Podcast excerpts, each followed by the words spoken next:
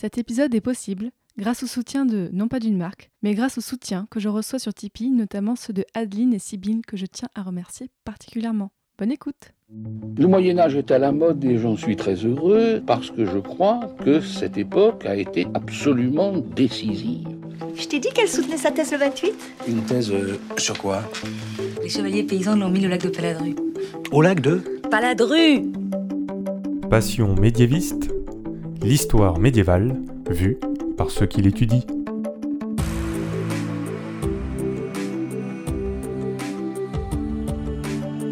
Est-ce que vous savez tout du Moyen Âge Mais d'abord, qu'est-ce que le Moyen Âge En général, on dit que c'est une période de 1000 ans, de l'année 500 à l'année 1500.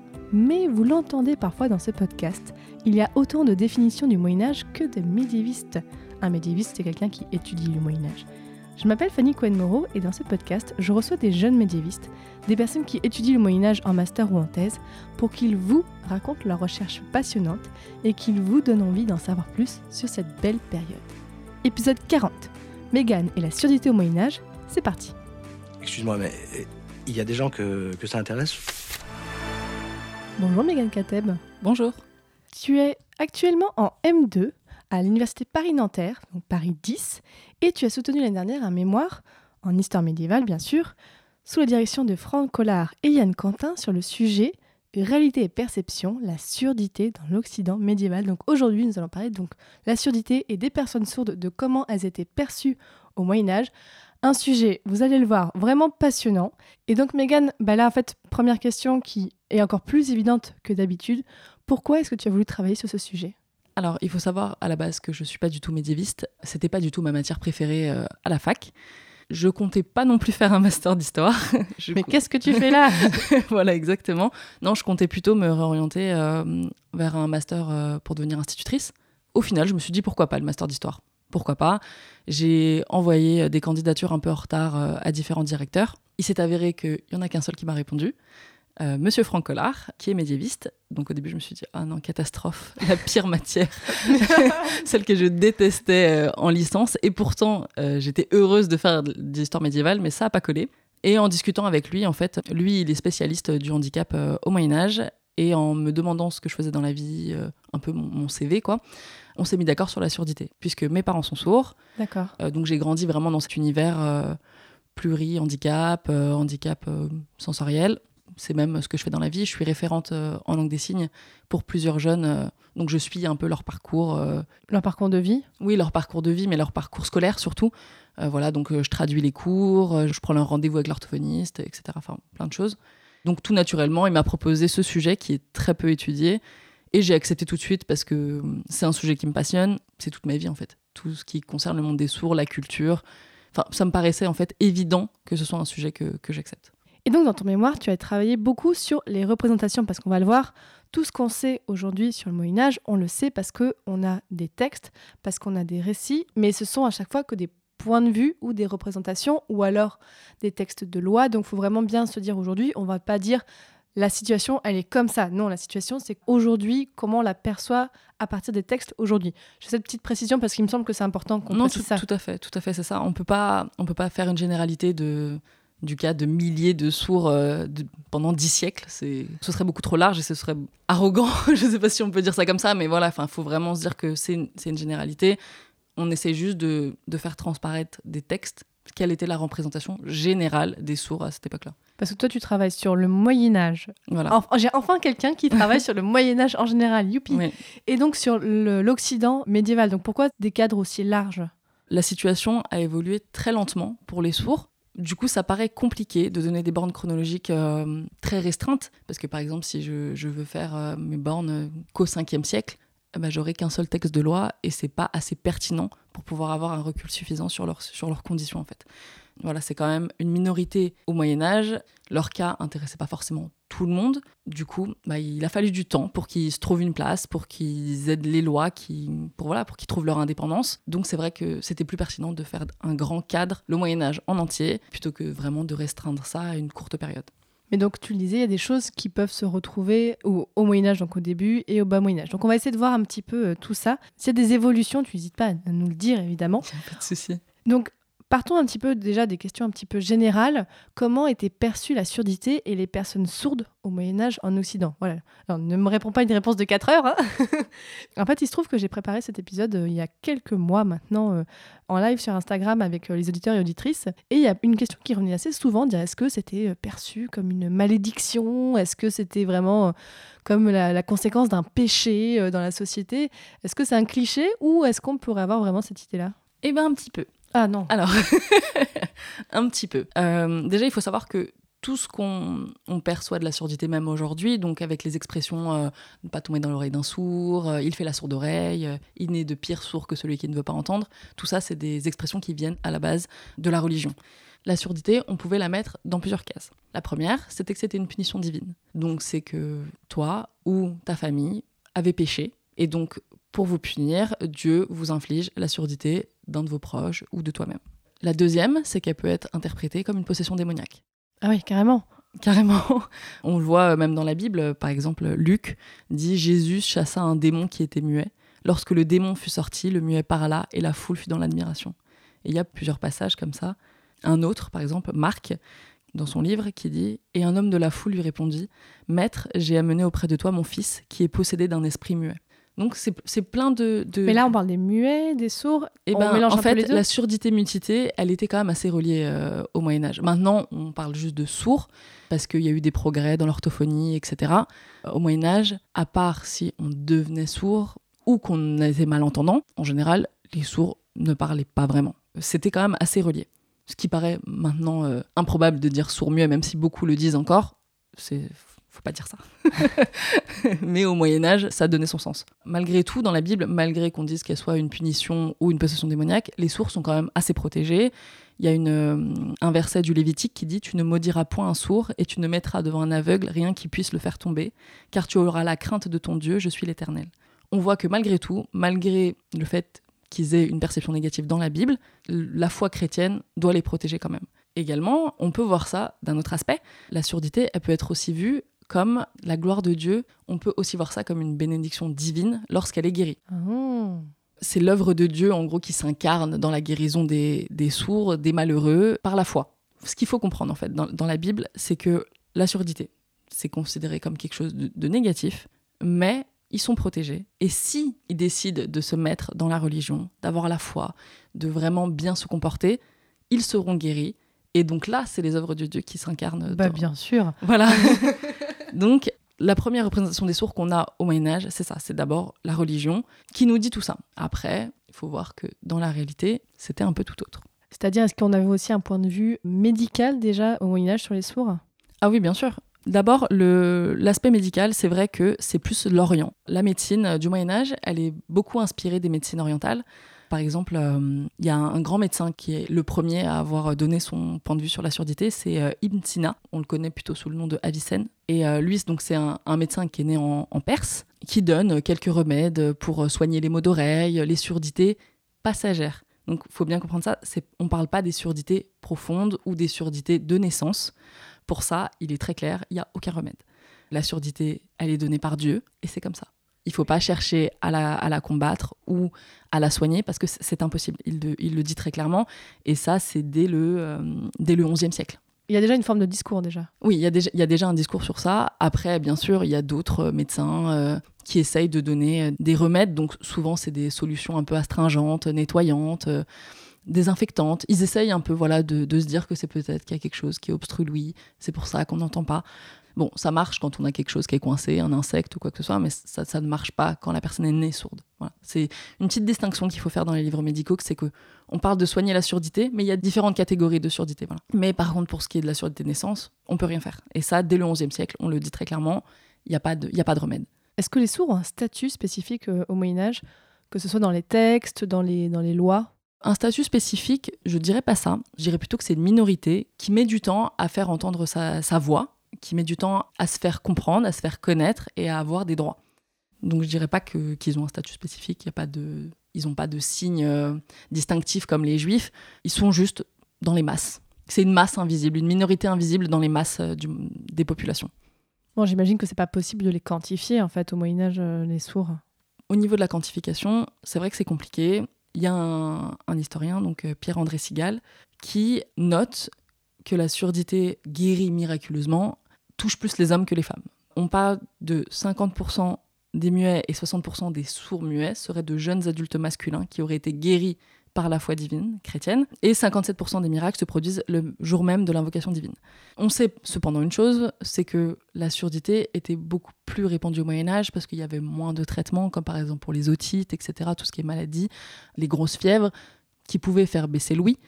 On sait qu'il y avait beaucoup plus de sourds au Moyen Âge que de nos jours, mais c'est vrai que ça paraît très compliqué de dire, euh, de donner un chiffre exact. Comment on désigne les personnes sourdes dans les écrits au Moyen Âge? Les sourds, les muets, mais souvent la mutité équivaut à la stupidité en fait. En allemand, dans certains textes, c'est le terme dummheit. Je ne suis pas germaniste, donc je suis désolée pour mon accent. Et ça signifie en fait la stupidité. Et c'est par ceci, c'est par ce mot en fait qui désignait les, les sourds, les muets. Après, sinon, en général, dans les textes, c'est vraiment euh, les sourds, euh, le muet. Il n'y a pas vraiment de, de nom particulier. Et tu le disais, est-ce qu'il y a une distinction entre les hommes et les femmes ou on, on met un peu tout le monde dans le même panier? Alors non. Pour les femmes, il y a bien une différence. Elles ont le sort injuste euh, d'être considérées comme des sorcières. Ah, voilà. on y revient toujours aux sorcières. Voilà. Donc la surdité pour un homme qui vieillit est considérée comme normale, il prend de l'âge. Un jeune homme est sourd, il est stupide, parfois, pas toujours. On verra dans les textes de loi que c'est pas toujours le cas. Mais pour les femmes, souvent quand elles sont âgées, les femmes sourdes sont considérées très clairement comme des sorcières. Il y a un texte euh, qui est assez parlant, c'est euh, Le pèlerinage de la vie humaine de l'abbé Guillaume de, Dig- de Digueville, écrit au XIVe siècle. Donc là, on est, on est fin Moyen-Âge. Voilà, ça vraiment les sorcières fin- ouais, Moyen-Âge. Fin Moyen Âge, tous les péchés de la vie sont incarnés par des femmes, dont la surdité. Forcément, hein.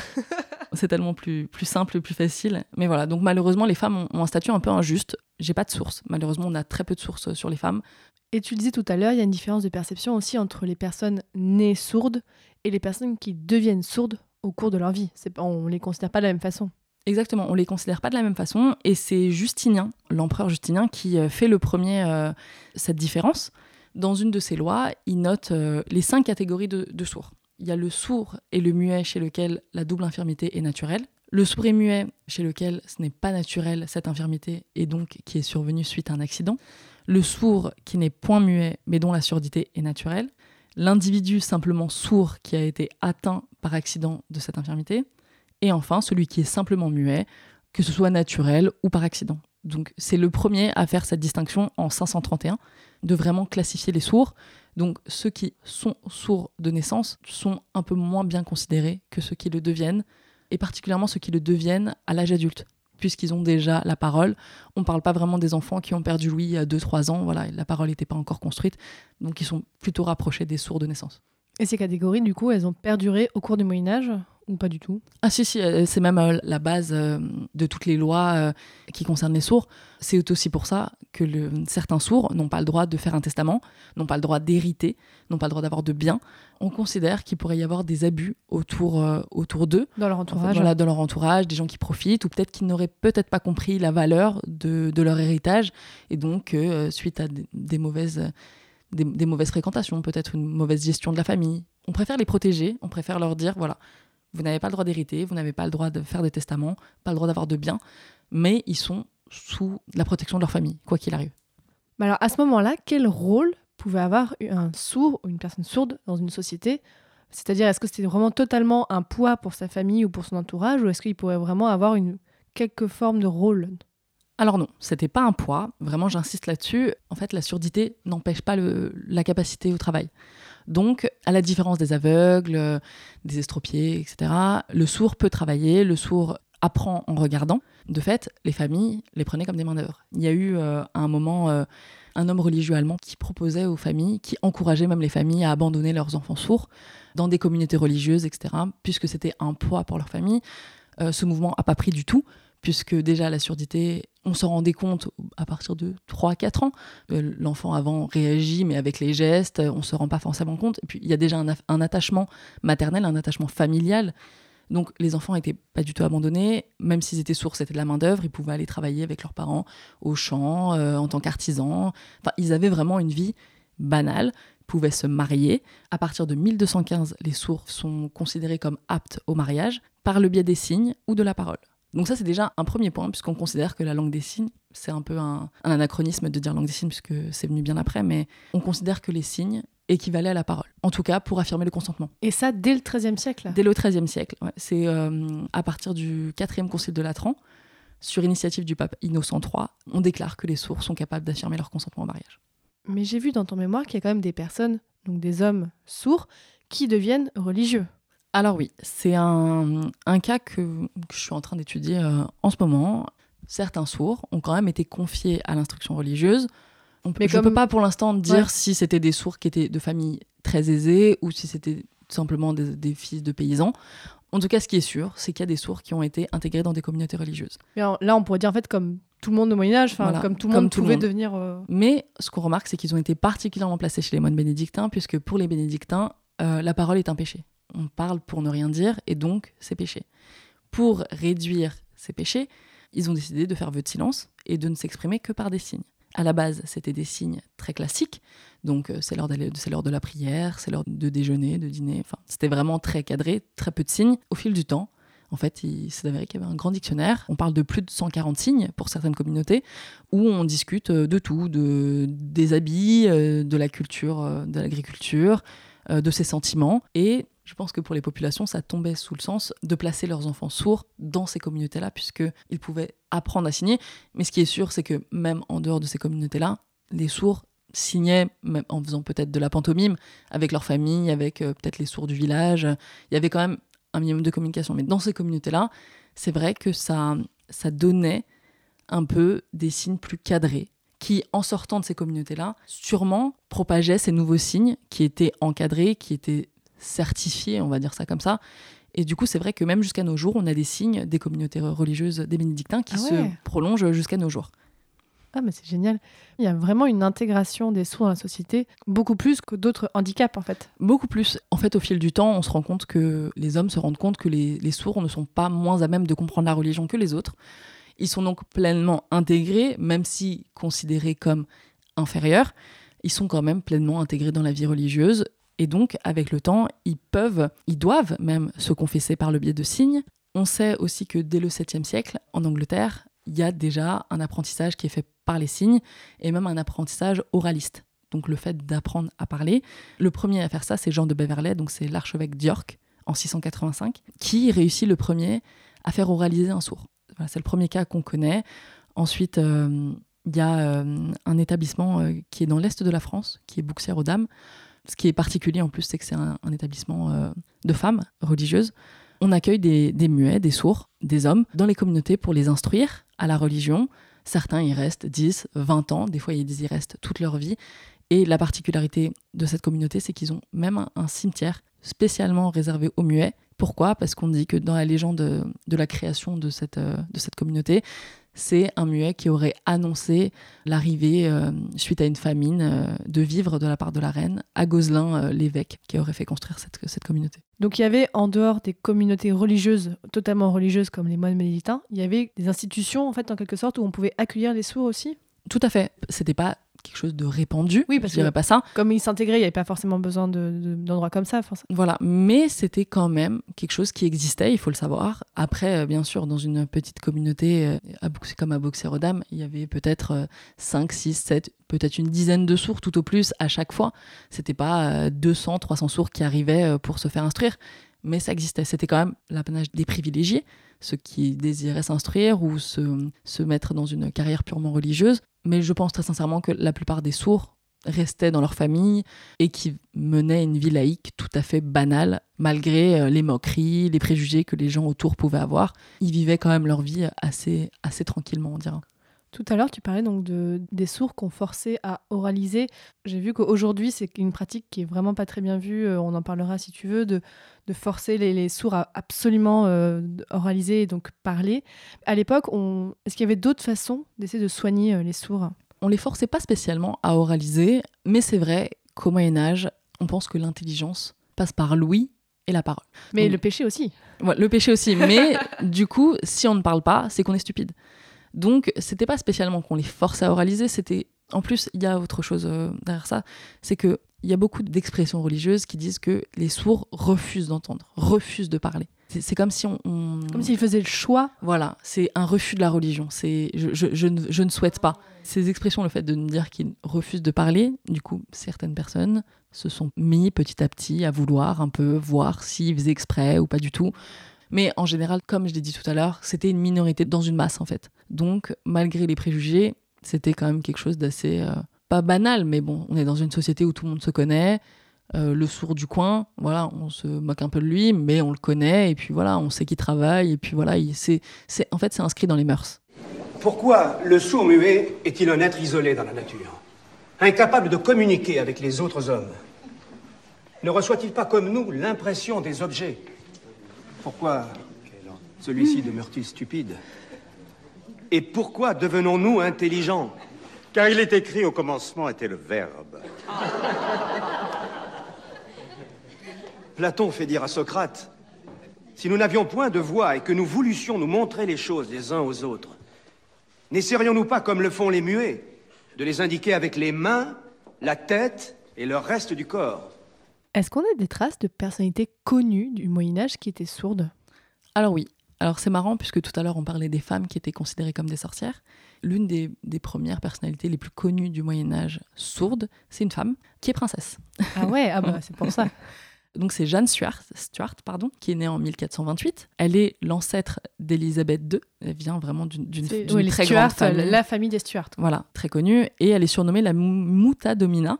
En fait, je sais pas ce que je pourrais dire de plus que c'était une femme de son temps. Donc, une princesse de son temps. Elle a eu une instruction, très certainement par le biais de, de signes, très certainement par le biais des communautés religieuses. Mais en coup, plus, on est à la fin du Moyen-Âge, donc Ouais. déjà, il y a, il y a des choses Voilà. qui étaient beaucoup plus développées. les choses se sont développées, les choses ont, ont quand même fait leur chemin. C'est quand même important de voir que même dans les grandes familles, c'était pas considéré comme une honte ou une tare. Jeanne a eu son rôle de femme, comme ses sœurs, c'est-à-dire son but, c'était d'être bien mariée, de perpétuer la famille, voilà, de faire un bon mariage, de créer des alliances euh, politiques. C'était pas la sœur euh, aînée? Bonne question. C'est pas l'héritière, quoi. Ah non, non, non, c'était pas l'héritière. Non, non, c'était pas l'héritière directe. Et voilà, elle devait faire un bon mariage et elle s'est mariée justement suite à l'affaiblissement de la couronne euh, écossaise, puisque son père, c'est Jacques Ier d'Écosse. Il y a eu un, affaiblissement politique et donc pour revaloriser la couronne écossaise, elle a été mariée à un baron écossais pour justement solidifier les, alliances écossaises de la couronne de son frère, puisque son père a été assassiné. Elle avait une vie quand même assez banale. Elle a été mère de famille. Elle a été très impliquée dans, dans la gestion euh, du royaume. Elle, elle avait vraiment sa place comme Oui, le fait qu'elle était sourde, en fait, n'a pas changé grand-chose. Ça n'a pas changé Dans grand-chose. son cas, mais parce qu'elle était privilégiée, j'imagine oui, aussi. voilà. Elle, était, elle venait quand même d'une grande famille. C'est pas le cas de tout le monde. Comme on, on l'a dit tout à l'heure, les femmes, en général, du peuple sourde et âgées étaient considérées comme des sorcières. Mais on voit que c'était pas une généralité. Dans les hautes couches de la société, on suppose qu'elle ne devait pas être la seule, mais c'est la seule pour le moment qu'on connaît. Elle vivait quand même sa vie comme les autres princesses et elle n'était pas mise de côté, cachée. On sait même qu'elle utilisait les signes pour s'exprimer avec euh, les gens de sa famille. Donc c'était quand même quelque chose qui était connu. Les gens du peuple le savaient, c'était pas une honte. Après, rien ne nous dit que derrière, il n'y avait pas des moqueries, etc. Mais de ce qu'on en ressort des textes, elle faisait sa vie quand même assez normalement, comme les autres princesses de son temps.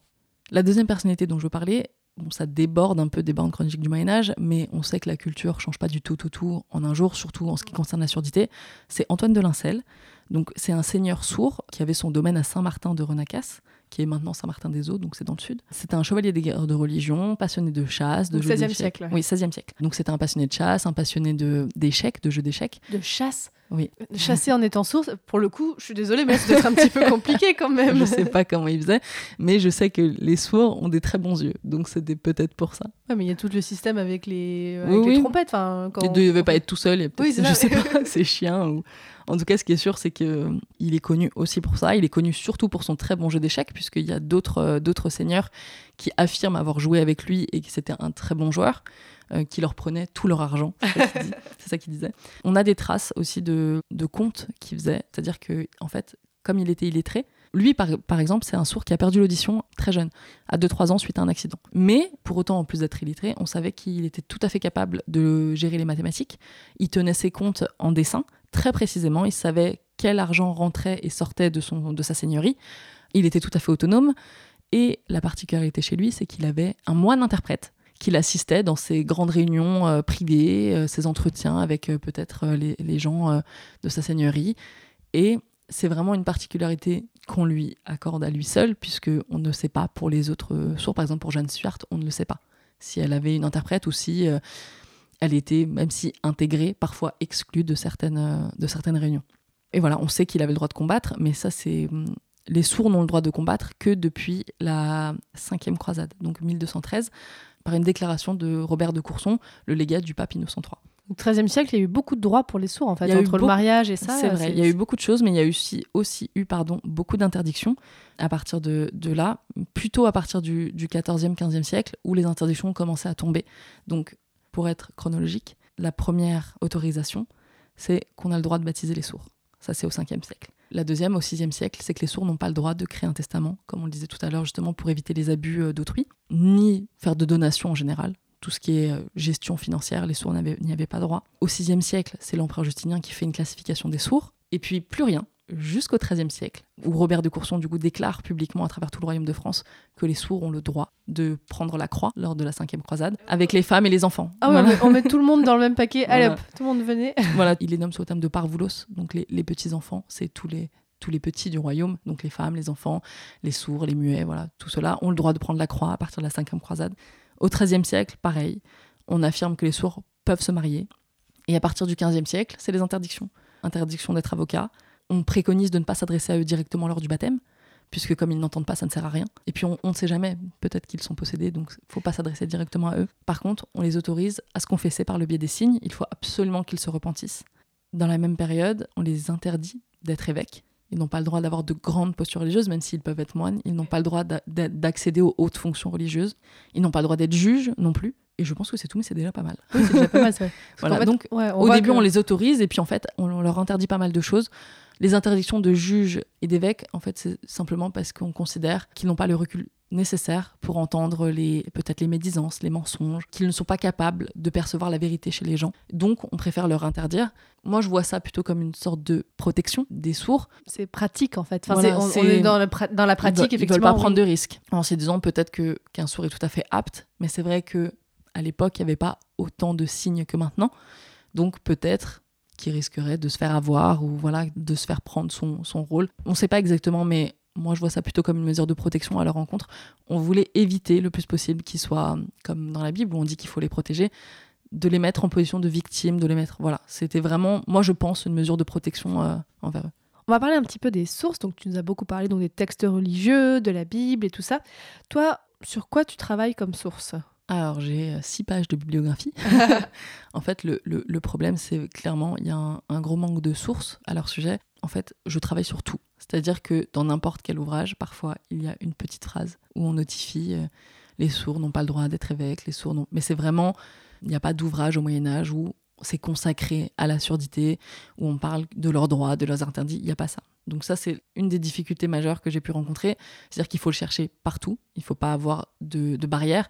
Vraiment se dire que dans n'importe quel ouvrage, on peut en parler. Que ce soit dans les ouvrages pour la guerre, pour la médecine, comme c'est un sujet qui est très peu étudié de nos jours. Beaucoup de mes recherches sont basées en fait sur des sources euh, du Moyen Âge. J'ai manuscrit du Moyen-Âge, Voilà. ouais. Et il y a très peu de choses en fait. On est d'accord que pour un sujet de mémoire, c'est un énorme sujet, en fait. Parce que si tu dois brasser euh, toute l'Europe occidentale et tout le Moyen-Âge, mais en fait, tu vas passer ta vie à faire ça. Bah, c'est pour ça que, que j'aimerais bien continuer ça en thèse peut-être plus tard, mais euh, c'est vrai que c'est un très gros sujet qui est pas du tout étudié, donc il y a tout encore à faire. J'ai pas l'impression que ce soit un sujet euh, hyper euh, original. Enfin, c'est pas hyper précis comme sujet, donc euh, je...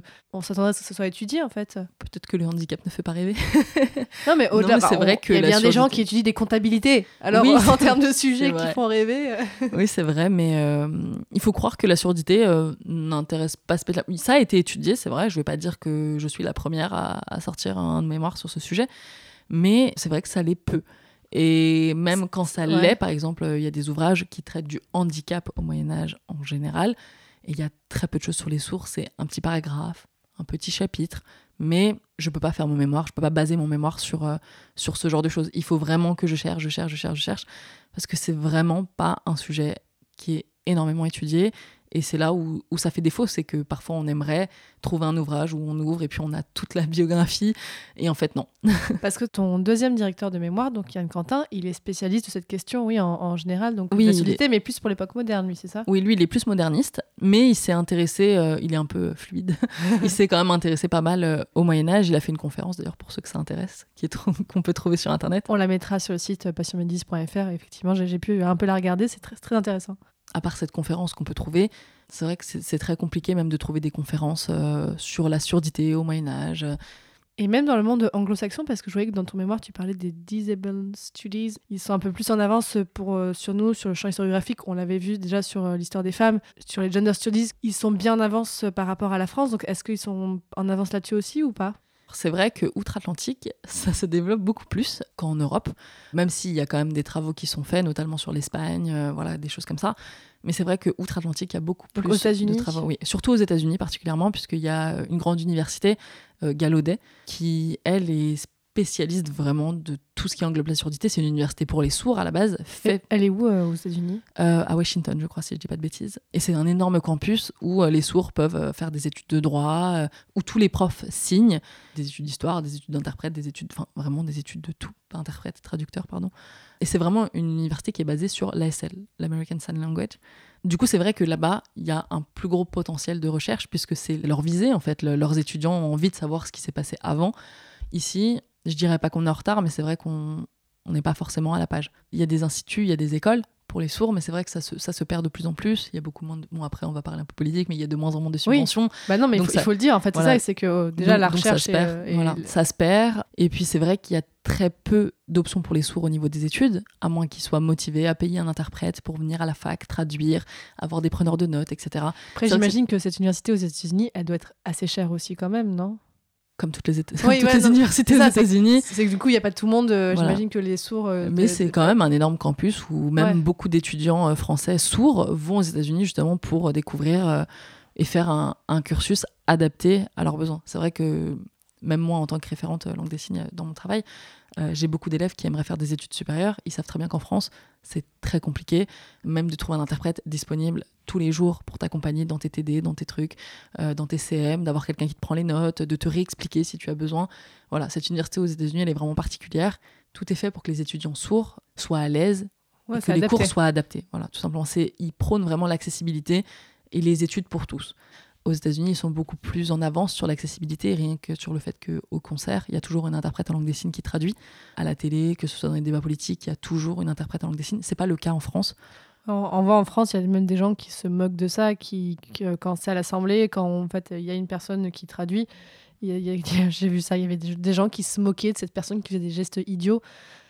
C'est énervant quand même. Ça. Alors que c'est l'une, c'est l'un des seuls moments où les sourds ont un interprète à la télé. C'est tellement rare, c'est très très rare. Je crois qu'il y avait Télématin qui le faisait aussi à un moment. En fait, c'est tout un, un ensemble culturel qui fait que la France peut-être s'intéresse pas forcément à la surdité. Ça viendra. voilà, j'essaye petit à petit d'intéresser les gens. J'espère que cet épisode, peut-être qu'on touchera plus de gens avec ça. Non, mais c'est vrai que c'est c'est une période qui est très intéressante. Euh, malgré que ce soit une minorité, il y a énormément de choses à voir, même au niveau de la littérature avec les sourds euh, au Moyen Âge. C'est là où toutes les expressions, comme je disais tout à l'heure, euh, pas tomber dans l'oreille d'un sourd, etc. Même l'image du sourd stupide, c'est pas tomber Ouais. comme ça d'un coup. C'est pour ça que c'est très intéressant de voir comment les perceptions qu'on a de nos jours des sourds, de se rendre compte en fait que même au Moyen Âge, c'était déjà les mêmes genres de perceptions qu'on avait. Donc euh, tout bêtement, moi mes parents sont sourds. Combien de fois j'ai eu la question de me dire mais tu parles avec tes parents? Mais tes parents ils peuvent comprendre. Mais comment tes parents ils peuvent travailler? Tes parents ils pensent On m'a posé tellement des questions qui paraissent Ah ouais. peut-être euh, voilà. Enfin, un peu. Oui, mais ça existe. Et donc il faut se dire qu'au Moyen Âge c'était déjà le cas. Donc pour les gens qui étaient proches des sourds, ils devaient se dire bon bah voilà, euh, ils- bien sûr euh, on communique, bien sûr ils travaillent, mais c'était pas l'apanage de tout le monde. Il y a des gens qui posent parfois des questions qui paraissent euh, un peu excentriques, mais pourtant c'est la réalité, c'est une réalité en France en tout cas. Il y a très peu de sensibilisation qui est faite sur le- le- la surdité, et ça c'est depuis toujours. J'en profite pour dire. Alors, on enregistre cet épisode plusieurs mois av- avant qu'il soit diffusé. J'ai commencé avec euh, certaines personnes volontaires à travailler sur la transcription des épisodes de Patients médiévistes. Ça prend beaucoup de temps et mais c'est un sujet auquel je m'intéresse et que je veux faire. Donc, euh, Si ça se trouve, d'ici là, ce sera fait, hein, mais je vais essayer de proposer la transcription des épisodes et donc euh, disponible sur le site. Je essayer de prévoir, en fait, comme il y a une option sur le site avec un texte déroulant, où en fait, il y aura un espace où on pourra avoir une, la transcription écrite de certains épisodes. Donc, euh, je, C'est génial. voilà, j'essaie à mon petit niveau de bah, de- d'aider aussi. Donc, euh, Non, mais c'est vrai que c'est super, même pour ceux qui, qui s'intéressent à l'histoire, parce que bon, il y a beaucoup de sourds qui s'intéressent à l'histoire, c'est pas, c'est Ouais. pas réservé aux entendants. C'est vraiment cool parce qu'il y, a- a vraiment pas grand chose qui est fait pour eux en France. Petit à petit, on y arrive, mais quand on voit les, les interdictions, les, ce que les sourds peuvent ou ne pas faire, ça a évolué, mais c'est vrai que pas beaucoup. C'est vrai qu'après la Révolution, après le congrès de Milan, en fait, les sourds ont été interdits de, de signes. On leur a demandé très clairement de ranger leurs mains, puisque on considérait que c'était euh, démoniaque, qu'il ne fallait pas signer, qu'il fallait absolument oraliser. Ah, en et fait, ça on était jusque- plus évolué au Moyen-Âge qu'au Exact, 19e siècle. C'est vrai, puisque Ah ah au Moyen Âge, les sourds n'étaient pas forcément remarqués, puisque ce n'est pas- ce n'était pas réservé à eux de, si- de signer. Même les moines bénédictins Ouais. signaient. C'était, euh, il signe, voilà, il peut très bien faire partie d'une congrégation religieuse. Jusqu'en 1980, les sourds n'avaient pas le droit de signer. Donc c'est très récent. Ça fait 40 ans que les sourds ont le droit de signer, ont le droit d'aller dans des instituts pour les sourds, d'avoir la langue qui leur est la plus naturelle. Et c'est vrai qu'au Moyen-Âge, bah, du coup, on voit qu'il y avait peut-être parfois un peu plus de liberté pour les sourds d'être eux-mêmes plutôt que maintenant. Quand je dis que le Moyen-Âge, c'était bien. Actuellement, Megan, tu es en train de travailler sur ton mémoire de M2, donc toujours euh, sur la surdité. Comment est-ce que ton sujet a un petit peu évolué entre le M1 et le M2 Est-ce que tu vas travailler sur d'autres choses? En Master 1, je me suis plutôt consacrée à tout ce qui est médecine, à l'aspect un peu hagiographique, donc des miracles. Je me suis beaucoup focalisée sur ça, sur les histoires de miracles, et sur la découverte des moines bénédictins, pourquoi ils ont choisi les signes, qu'il ne faut absolument pas appeler langue des signes, on parle plutôt de gestes monastiques. La langue des signes, c'est venu bien plus tard, c'est vraiment une langue qui est propre avec une syntaxe, euh, des vocabulaires, enfin vraiment quelque Ouais, chose de, de spécifique, voilà, qui est vraiment lié à la, cur- à la culture sourde. On peut pas forcément parler de culture sourde au Moyen Âge, même si ça fait partie de la culture sourde maintenant, on peut pas parler vraiment d'une communauté. euh, voilà, ça, ça vient un petit peu après. Dans mon Master 2, j'ouvre un peu le- la question de la surdité en me focalisant aussi sur la littérature, donc sur la poésie, sur le théâtre médiéval en Occident, de voir comment les sourds étaient perçus, même dans la culture populaire. Ça, c'est intéressant de, de voir ça. Et c'est intéressant de voir qu'ils n'ont pas été perçus différemment de la religion. En fait, c'était vraiment très rapproché. Donc, euh, souvent dans les pièces, quand il y avait un sourd, on parlait souvent de miracle, euh, il a été guéri, ou au contraire, un païen devient sourd parce qu'il ne croit pas en la foi chrétienne. Voilà, c'est des choses qu'on peut retrouver dans la littérature médiévale. Et bizarrement, on parle pas tellement de sourds idiots. De, voilà. Il y a sous parfois des malentendus un peu marrants, des quiproquos, il l'a pas entendu, donc on répète, c'est des jeux de mots. Mais c'est pas vraiment, voilà, même euh, à n'importe quelle période du Moyen-Âge, hein, les, les pièces de théâtre qu'on peut retrouver, il n'y a pas vraiment de moquerie méchante vraiment euh, sur les sourds. On parle plus de Dieu, comment ses pouvoirs s'incarnent avec le sourd qui parle. qui Le dieu au Moyen-Âge, quoi, c'est clairement voilà, tout le c'est- temps. voilà. Et puis voilà, de- des, des malentendus, etc.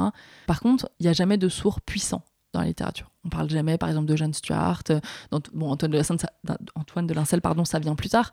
Mais on sait que si Antoine de Lincel existait, forcément, d'autres sourds l'ont précédé. C'est pas le premier sourd qui est arrivé au XVIe siècle dans une famille puissante. On parle jamais d'eux. Quand on les voit, c'est toujours des, des gens de la population, des gens classiques. C'est pas des nobles, c'est pas des moines. C'est vraiment des gens de la population euh, en général.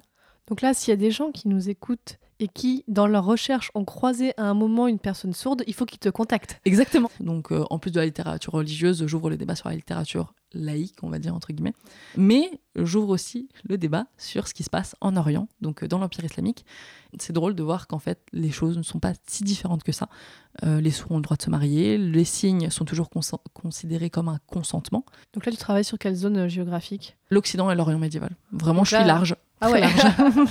je, suis la- je suis large. Megan, ta thèse, ça sera le monde.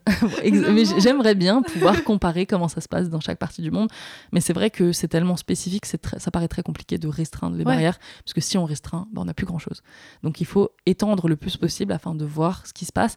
Et puis souvent, même pas si se on a noyer quand même, enfin, parce que... non, ça va, puisque en fait, on se rend compte vite que ce qui se passe euh, en Occident, en France, c'est souvent très rapproché de ce qui se passe en Angleterre. Donc, même si les bandes géographiques sont étendues même jusqu'à l'Orient, on se rend compte, par exemple, dans tout l'Orient, que les sourds ont le droit aussi de se marier, mais qu'ils ont le droit de faire un testament, qu'ils ont le droit de posséder des biens, de vendre, euh, de faire des dons. Ça, c'est la grande différence avec, euh, avec l'Occident. Sinon, euh, les sourds n'ont pas le droit d'être juges non plus en Orient, pour les mêmes raisons que j'ai énoncées tout à l'heure. C'est qu'ils considèrent qu'ils ne sont pas aptes à entendre la vérité ou le mensonge, qu'ils ne sont pas capables de discerner tout ça. Mais sinon, c'est vrai que il y a pas mal de ressemblances en fait. Et dans la religion aussi, c'est considéré pareil ou euh, s'il y a des différences avec l'islam? Alors non, dans l'islam, on considère la, la- la surdité vraiment, encore une fois, comme donnée de Dieu, mais on ne parle pas de possession démoniaque. On parle pas forcément de punition, c'est possible, mais c'est pas la première chose. On parle vraiment de surdité donnée par Dieu, soit pour que sa puissance se révèle à travers le sourd, donc le jour où il entend à nouveau, c'est grâce à Dieu. En islam, euh, le statut du sourd est moins compliqué. On parle plutôt de punition divine parce qu'il il refuse d'entendre le message divin. C'est surtout ça. on, est raccord avec la religion chrétienne. Voilà, on est plutôt raccord. Par contre, ce qu'on ne retrouve pas en islam, c'est la possession démoniaque. Mégane, à l'heure où on, on sort cet épisode, tu auras rendu ton M2, tu seras libre et tu feras. On verra ce que tu feras. Mais j'ai ma petite question euh, rituelle de fin de ce podcast. Et je pense qu'en plus, dans ton sujet, c'est encore plus intéressant. Quel conseil tu aurais à donner aux personnes qui voudraient étudier le handicap en général au Moyen-Âge Tout dépend du handicap. je vais parler pour moi, je veux, j'ai pas spécialement envie de parler pour les autres parce que je Ouais. ne suis pas spécialiste des autres handicaps. C'est à toi que je demande. Mais c'est vrai que sur l'action de la surdité, c'est beaucoup de travail, beaucoup de, beaucoup de rigueur, beaucoup de recherche. Parfois, c'est euh, des jours de recherche pour une phrase. Donc, c'est des fois, c'est un peu frustrant. Mais sincèrement, c'est un sujet qui est passionnant. C'est des sujets où on peut beaucoup faire de parallèles avec, euh, avec la vie de, de maintenant, de- du 21e siècle. Mon conseil, c'est faites du latin. Ah, ça faisait longtemps qu'on l'avait pas eu Voilà. celui-là, Je- fait du latin. je- J'en ai jamais fait et c'est vrai que je le regrette un peu parce que des fois, euh, bah, je galère un peu avec les traductions. J'y arrive, mais c'est vrai que ça me fait du travail en plus. Mais c'est vrai que c'est énormément de recherche. C'est euh, de la recherche en fait euh, de l'Empire romain jusqu'à jusqu'à maintenant. Quoi. Énormément de travail pour pas beaucoup de résultats, mais c'est très satisfaisant de voir qu'on apporte quand même quelque chose à l'histoire. C'est des choses qui n'ont jamais été faites, très peu. Pour moi, c'est, enfin, je, me sens utile en fait en, faisant ces recherches parce que je sais qu'il y a certaines choses que j'ai trouvées dans ma mémoire que je n'ai vues pour le moment pas ailleurs dans d'autres ouvrages. Donc c'est vrai que c'est assez satisfaisant de se dire que on apporte réellement quelque chose à l'histoire et qu'on fait pas quelque chose, euh, j'irais pas dire qui sert à rien, mais voilà, qui est un peu lambda et qui, enfin, ça fait sens en fait à notre société de nos jours de travailler sur le handicap. Sans blague, si vous voulez pas vous retrouver sur le carreau, je vous conseille de mettre un coup de collier. hein. Parce qu'à force de passer pour un con et de foirer systématiquement tout ce que vous faites, vous allez finir par devenir une légende. De quoi? Oui, bon, bah, j'ai les feuilles en rideau, ça va? Je dis que vous allez devenir une légende Oh.